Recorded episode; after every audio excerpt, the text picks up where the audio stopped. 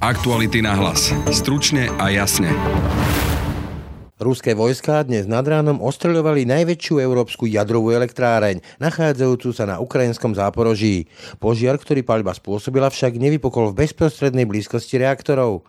Ani jeden zo šiestich reaktorov nebol poškodený a kompetentné medzinárodné i slovenské autority potvrdili, že bezpečnostné prvky reaktorov neboli poškodené a ani nebola zaznamenaná zvýšená radiácia.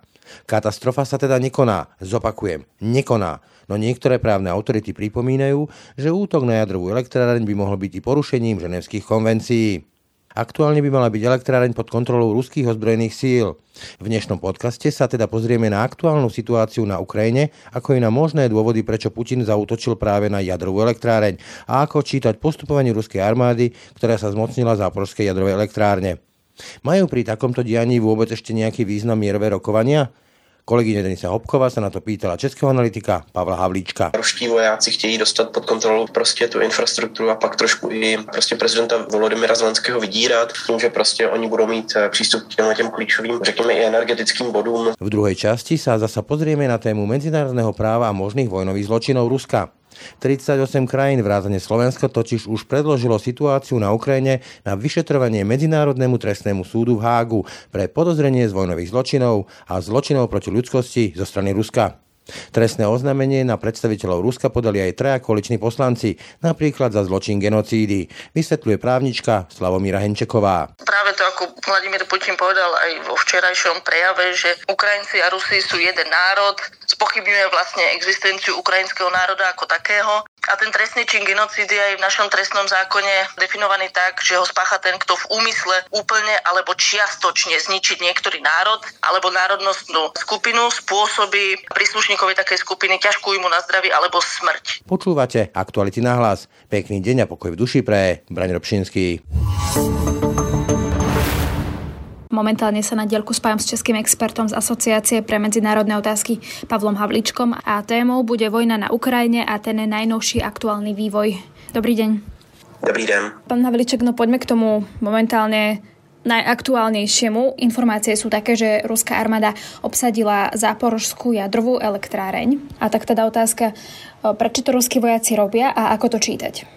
Já možná na začátku vedu, že jsem na začátku zaznamenal eh, to, že vlastně ta elektrárna byla ostřelovaná, jestli už je úplně pod ruskou kontrolou, tak v tom případě, že se vlastně naplňuje ten plán, o kterém eh, se spekulovalo, že vlastně eh, ruští vojáci chtějí dostat pod kontrolu prostě tu infrastrukturu a pak trošku i prostě prezidenta Volodymyra Zelenského vydírat, tím, že prostě oni budou mít přístup k těm, těm klíčovým, řekněme i energetickým bodům, tak skutečně mohou eh, na ukrajinské vedení eh, vynakládat další tlak, aby prostě tlačili k té kapitulaci. Je to bez pochyby jeden z těch strategických bodů, o které se tady hrálo. Víme, že Ukrajina má eh, tyhle ty elektrárny čtyři, ale ta záporožská je největší z nich, dodává čtvrtinu elektřiny, ty další tři potom zbytek Plus samozřejmě je tam celá řada dalších menších zdrojů, ale tohle to jsou opravdu, je to ten velmi důležitý bod.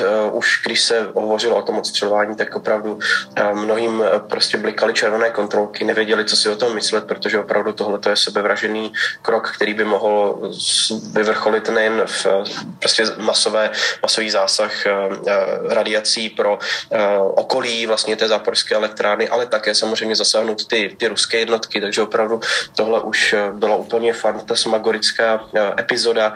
Nicméně ze strategického a vojenského pohledu tohle to určitě eh, smysl dává. Jenom tady uvedu pro pořádek, že Ukrajina má propojení v oblasti energetiky a elektřiny také se západními zeměmi, takže oni mohou vlastně pomáhat Ukrajině s minimálně s dodávkami elektřiny i třeba z Evropské unie. Takže tohle to je sice do určité míry, jak jsem zmínil, vydírací prostředek, na druhou stranu Ukrajina má i některé, řekněme, řekněme, eh, takové věci, kterými může opravdu tu situaci balancovat. Tak vy čakáte, že, že teda príde Putin alebo teda niekto a povie, že tak eh, Zelenský, máš na výber. My teda tu spustíme niečo, čo bude nebezpečné pre Ukrajinu a celý svet, alebo sa teda, teda vzdaj, alebo čo môžeme teda čakať eh, v tom najhoršom scenári? Já si myslím, že ten první krok je samozřejmě, aby třeba tu elektrárnu odpojili a vlastně e, takto, řekněme, vytvořili tlak na ukrajinské občany tím, že nebudou mít ani přístup elektřině, že to nebude jenom voda a jídlo, ale i také elektrická energie. Tohle je, myslím si, ten první krok. Samozřejmě uh, nabízí se právě tohleto vysvětlení i vaše, když jsme viděli to odstřelování té jaderné elektrárny, že pro, protože prostě tam už není skutečně eh, nic racionálního, co by, co by tohle to mohlo podpořit. Prostě když, když se naruší eh, ta infrastruktura té elektrárny, tak skutečně může dojít eh, k té jaderné katastrofě, podobně jako to bylo v případě právě Černobylu, před kterým třeba varoval i Volodymyr Zelenský ve svém, ve svém ranním interview a, a konec konců proběhl vlastně okamžitě i rozhovor mezi ním a americkým prezidentem Joe Bidenem. Takže vidíte, že to opravdu znepokojuje celou řadu evropských a světových lídrů a ta situace je napnutá, ale řekl bych, že pokud, jak vy uvádíte, tak ta elektrárna už je vlastně v ruských rukou, tak eh, si myslím, že nehrozí to, aby byla, eh, aby byla skutečně eh, jakoby vyhozena do povětří. Myslím si, že spíš tam jde o, to, o tu kontrolu nad tím strategickým bodem. Horší to samozřejmě vypadalo v, v okamžiku, kdy ta elektrárna třeba byla odstřelovaná, protože to napovídalo tomu prostě nejhoršímu, že by opravdu se to mohla stát nějaká katastrofa. Včera prebehlo druhé kolo mierových rokovaní a možno niekto by povedal trošku tak paradoxne, že niečo také sa deje, lebo vidia, že napriek tomu zomierajú, zomierajú civilisti, že uh, Rusi sa snažia napríklad dostať aj práve túto elektráreň. Čiže možno by niekomu napadlo, že či vôbec majú význam také rokovania? Já si myslím, že uh, tady jsme opravdu v rané fázi těchto těch rozhovorů. Myslím si, že je cené, že probíhají, protože mezi těmi dvěma stranami uh, probíhá nejen výměna informací, ale třeba některé dílčí otázky, které se prostě řeší. Zejména včera tedy to byly ty humanitární koridory, které pomohly třeba evakuovat některé lidi z města Mariupolu, toho přístavního města uh, na jihovýchodě Ukrajiny. Tohle to je určitě velmi cené uh, a poslouží to vlastně oběma těm stranám konfliktu, protože oni samozřejmě Rusové také potřebují některé své padlé a zraněné dostávat z těch, z těch území. Takže tohle to je, myslím si, to, že probíhá ten dialog, tak obecně dobře. A to, že neočekávám nějaké velké výsledky, z hlediska uzavírání příměří eh, či, či nějaké budoucí mírové eh, smlouvy mezi těmi dvěma zeměmi, to zatím je určitě pravdou, protože eh, ani jedna z nich vlastně nemá úplně motivaci. Zejména tedy ruská strana, která se pořád cítí, že je prostě tak říkajíc na koni a má navrh a má dobrý potenciál prostě Ukrajince stále ještě zatlačit a porazit. Takže myslím si, že opravdu ten formát je důležitý, že funguje, že, že tam je aspoň elementární důvěra, která umožňuje vlastně to setkávání a výměnu informací. Nicméně nevidím v tuhle chvíli motivaci z ruské strany, aby prostě se skutečně chtěla dobrat nějakého výsledku, protože ona, a jak to včera vlastně potvrdil Vladimir Putin, prostě stále trvá na tom, že Ukrajina má být, řekněme, nějakým způsobem demilitarizována. Mluvil právě o tom, eh, o tom spřáteleném ukrajinském národě, který Rusové se bombardují a zabíjejí eh, po desítkách, možná stovkách, ale má to být pro ně ten, ten partner, které prostě chtějí uchránit před těmi zlými ukrajinskými elitami. Takže tohle ta retorika pořád zůstává v platnosti. Takže máme skôr čítať tie mierové rokovania tak, že sa tam budú presne diať také veci, že sa dohodnú ako včera na takých humanitárnych koridoroch, skôr také praktické veci, ktoré dajme tomu nejakým spôsobom zjednodušia, ale teraz akože úvodzovka zjednodušia situáciu tým obom stranám, ale nejaký veľký mier tam prostě čakat nemôžeme. V těch dalších dnech bez pochyby myslím si, že jak ten konflikt se dále bude vyvíjet, to je stále ještě otázkou, ale určitě ten formát jednání bude velmi cený. Vidíme, že prostě na něj se odkazují i třeba západní lídři, kteří také vlastně vnímají to, že ten dialog probíhá jako, jako pozitivní věc. Takže to je určitě tenhle ten, tenhle ten způsob. Ještě tady k tomu přidám jednu věc, když Eh, ruský ministr zahraničních věcí Sergej Lavrov v minulých dnech eh, připomínal, že Rusko je ochotné jednat, ale má prostě takové eh, červené linie, jasné podmínky a tím je samozřejmě udržení Krymu jako součástí Ruské federace, udržení těch nových území součástí Ruské federace a přidává k tomu právě demilitarizaci zbytku Ukrajiny jako, jako jednu z těch podmínek, které vlastně mají vůbec sloužit jako ten odrazový můstek pro ta jednání, což je samozřejmě uh, a priori pro, pro Ukrajince nepřijatelné, přesto jak ta situace může být více a víc tíživá na poli vojenském, tak prostě tohle to může být stále více akceptovatelné, jakkoliv proto politické vedení to bude eh, velmi, velmi složité. Potom je otázka, či nezačínajú už aj niektorí samotní Rusi vnímať Putina ako problém a či to pre Putina teda môže znamenať aj nejaké ohrozenie. Já začnu tím, že řeknu, že opravdu já jsem pevně přesvědčen, že tahle ta válka byla počátkem konce toho režimu Vladimira Putina. Myslím si, že ta změna přichází velmi postupně, je pomalá, ale nevíme, jak rychle skutečně může nastoupit. Mluví se tady minimálně o dvou věcech, přičemž jedna je víc pravděpodobná a to je nějaká forma třeba palácového převratu, kdy prostě ty elity se postaví proti němu třeba v okamžiku, kdy bude chtít nasadit do toho konfliktu jaderné zbraní nebo něco podobného, když si prostě uvědomí, že ten vůdce opravdu úplně zešílel. A druhá samozřejmě je ta taková ta veřejná prostě pouliční revoluce, která by ten režim smetla, ale to je poměrně zatím vzdálené, myslím si. Přestože je, prostě jsou to miliony Rusů, kteří podepisují petice, vychází do ulic, nějakým způsobem dávají jasně najevo, že ten konflikt odmítají jenom ta iniciativa uh, vojně nět, uh, ne válce, tak prostě už uh, eviduje miliony lidí, kteří se za to postavili a podporují vlastně konec té války. Včera vlastně byla, byl velmi důležitý signál, který přišel i třeba z, z biznisu, kdy jedna z těch ropných společností Lukoil, která je vlastně, řekněme, soukromých rukou, ale stát na ní má velmi jako velkou kontrolu, tak se vyslovila vlastně proti té kontrole, protože tohle to je něco, ty ekonomické sankce, které jsou prostě neuvěřitelné, tak je úplně taky něco, co prostě tu společnost, ale i další ruské, i třeba státní společnosti prostě naprosto likviduje. Odebírá jim to prostě možnosti vyvážet svoje, svoje energetické zdroje. Víme, že i Čína se od toho vlastně odtrhla, protože se bojí takového toho druhého efektu sankcí. Jsou tam obrovské problémy v oblasti finančnictví, pát uzavření burzy v Moskvě. A samozřejmě na to ten režim adekvátně reaguje, když když eh, se mluví o tom, že možná už dnes, anebo někdy v, v krátké budoucnosti bude vyhlášen ten dostané právo vlastně, které by umožnilo uh, prostě ruskému režimu vlastně likvidovat úplně všechno. Likvidovat prostě neziskové organizace, likvidovat média, likvidovat uh, jakýkoliv občanský odpor, likvidovat vlastně i třeba samozprávy a tak dále. Takže tohle je opravdu něco, co my můžeme nazvat takovou, řekněme, další fází toho nástupu vlastně toho putinského režimu, který opravdu graduje v tom svém, řekl bych, až fašismu, který je vidět jak na tom mezinárodním poli, tak potom eh, v Rusku samotném, kdy opravdu eh, chce naprosto zničit vlastně jakéhokoliv eh, svobodného ducha, kritické nálady v ruské společnosti, které samozřejmě adekvátně s tou válkou prostě narůstají a jak říkám, jsou to opravdu miliony lidí, kteří už dneska vlastně si otevření přes ty všechny represe,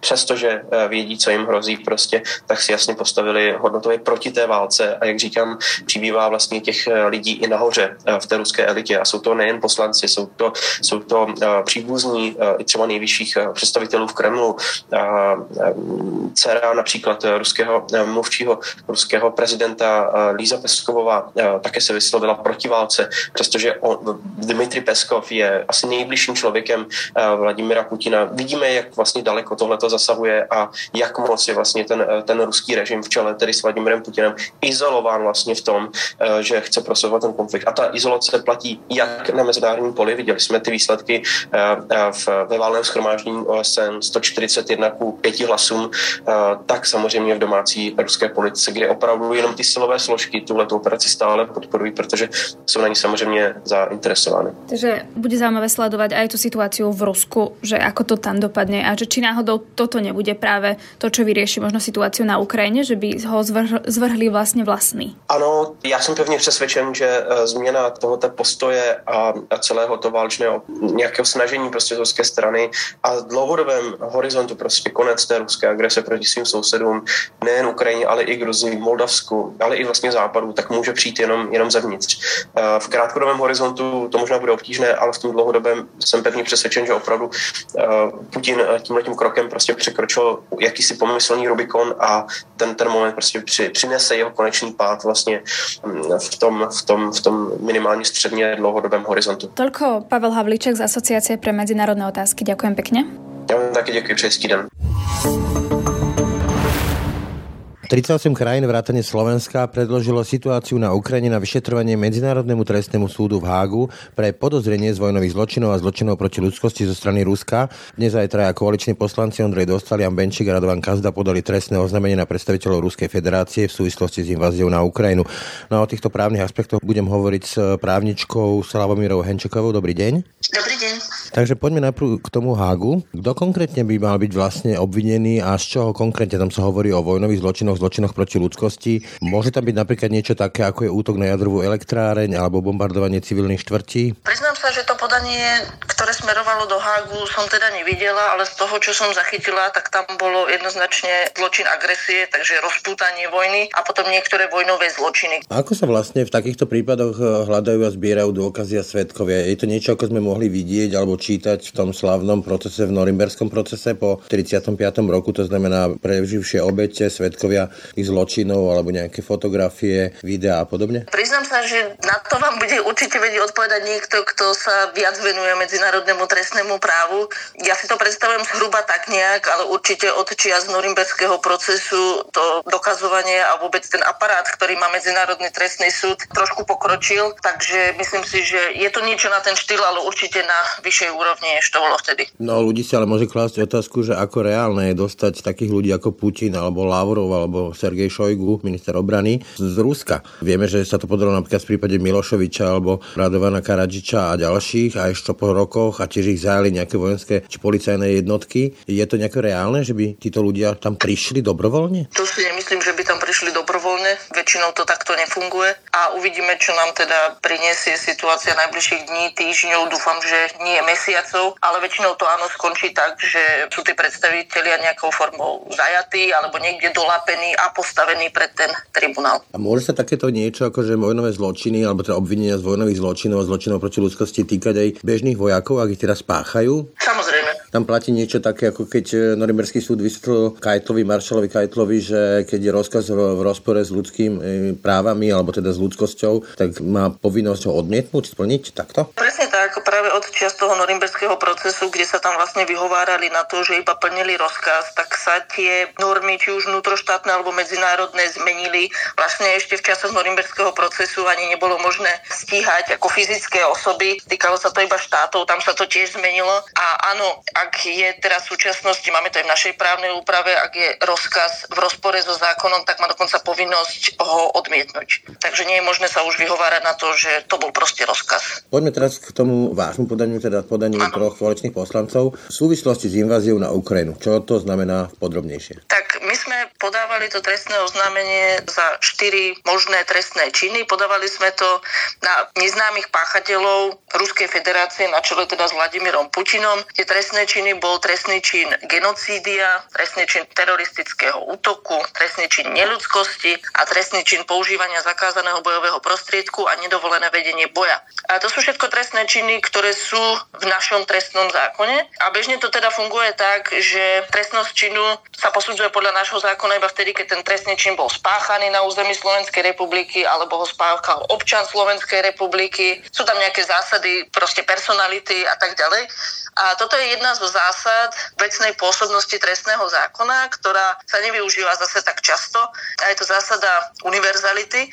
A v podstate znamená to, že toto sú tak závažné trestné činy, ktoré sú dôležité pre existenciu ľudstva ako takého. A my sme sa medzinárodnými zmluvami rôznymi zaviazali stíhať tieto trestné činy bez ohľadu na to, kto ich spácha a kde ich spácha. Takže môže ich spáchať aj cudzinec v cudzine a napriek tomu je daná pôsobnosť nášho trestného zákona a naše orgány činné v trestnom konaní by sa tým mali zaoberať. Spomínali ste tam e, genocídium, tak genocídia sa u nás v vládskej verejnosti často zle chápe, tak veľmi úzko, že je to vyvražďovanie, ale čítal som takú zaujímavú úvahu, že povedzme, keď Vladimír Putin spochybnil existenciu ukrajinského národa ako takého, aj tam sa operuje nejakými zoznamami nejakých e, ľudí, ktorí majú byť zatknutí, prípadne, že by došlo k nejakému porušťovaniu, tak toto tiež môže byť chápané ako genocída, že je to vlastne zámerná snaha nejaký národ alebo nejaké etnikum v úvodokách vyladiť. Presne to sme tam spomínali, práve to ako Vladimír Putin povedal aj vo včerajšom prejave, že Ukrajinci a Rusi sú jeden národ,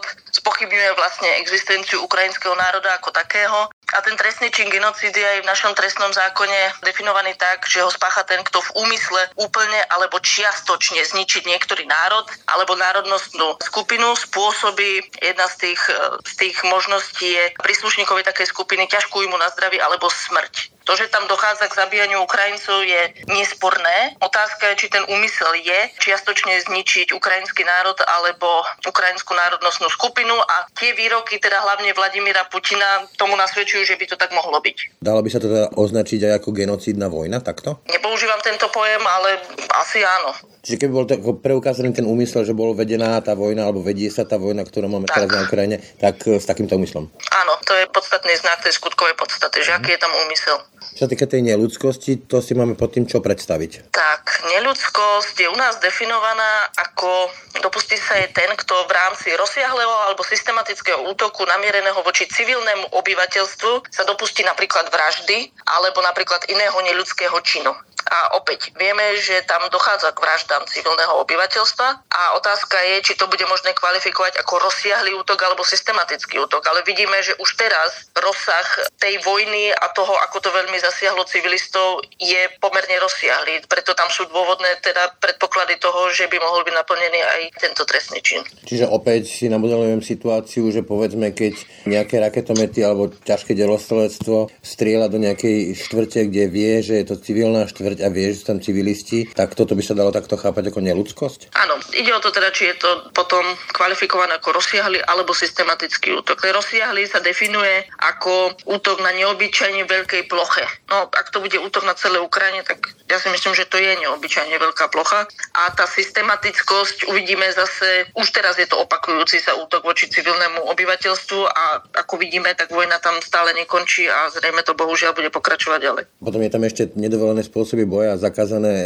bojové prostriedky, to znamená, povedzme, diskutovalo sa o tých vákových bombách a také niečo? Áno, tam bude asi problém s tým, že Rusko teda tie medzinárodné dohody, čo sa týka použitia niektorých zbraní, nepodpísalo, takže za, to, za toto ich nebudeme môcť asi úplne stíhať. Uvidíme, ale to nedovolené vedenie boja... Že vám skočím do reči, pardon. Ani keby sme aplikovali use cogens, to znamená proste v medzinárodnom práve chápané niečo, že ani ten účastník nemusí byť štatutárom rímskeho protokolu, aj tak sa ho to týka, pretože je to tak zjavné? Zatiaľ som počula od, hovorím, kvalifikovanejších ľudí na medzinárodné trestné právo ako ja to, že, že toto sa úplne použiť nedá, ale dali sme to tam, nech sa to preverí. A to vedenie boja zakázaným spôsobom je ale ešte niečo trochu iné. A to je vedenie boja, ktoré je zakázané medzinárodnými zmluvami. A už vieme, že tam došlo k porušeniu ženevských konvencií práve čo sa týka toho zabíjania civilného obyvateľstva. A nepríde mi ani úplne v poriadku, ak sa preukáže, že je to pravda, že sa tam ruskí vojaci prezli prezliekali do ukrajinských uniforiem, alebo ak sa preukáže, že je pravda to, že sa tam pohybovali pod znakom Červeného kríža. Tak toto už by mohli byť nedovolené spôsoby vedenia boja.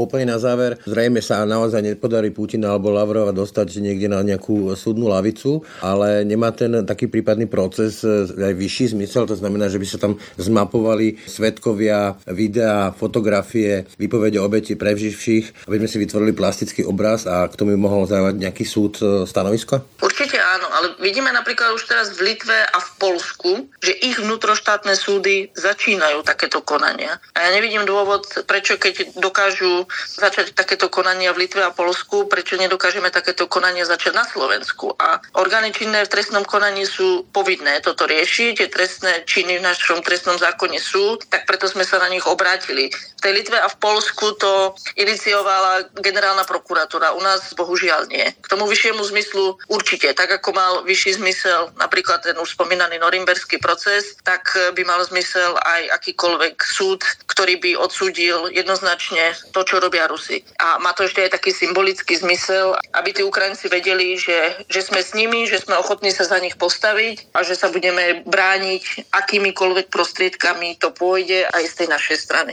Keď spomínate Norimberg, tak myslím, že to bol prokurátor Jackson, ktorý povedal, že tam vlastne súdcom bola civilizácia. Môže takýto nejaký verdikt padnúť, keď spomínate povedzme tú Litvu, v neprítomnosti? Že proste padne verdikt, že ja viem, Putin spáchal tieto a tieto veci a dostane niekde v Moskve, v Kremli zavretý doma? Ak by bol na úteku, tak pokiaľ viem, tak podľa našej právnej úpravy by to šlo, ale nedávam tu úplne jednoznačnú odpoveď na toto. Toľko slovo Mira Henčeková. Ďakujem za rozhovor. Ďakujem pekne.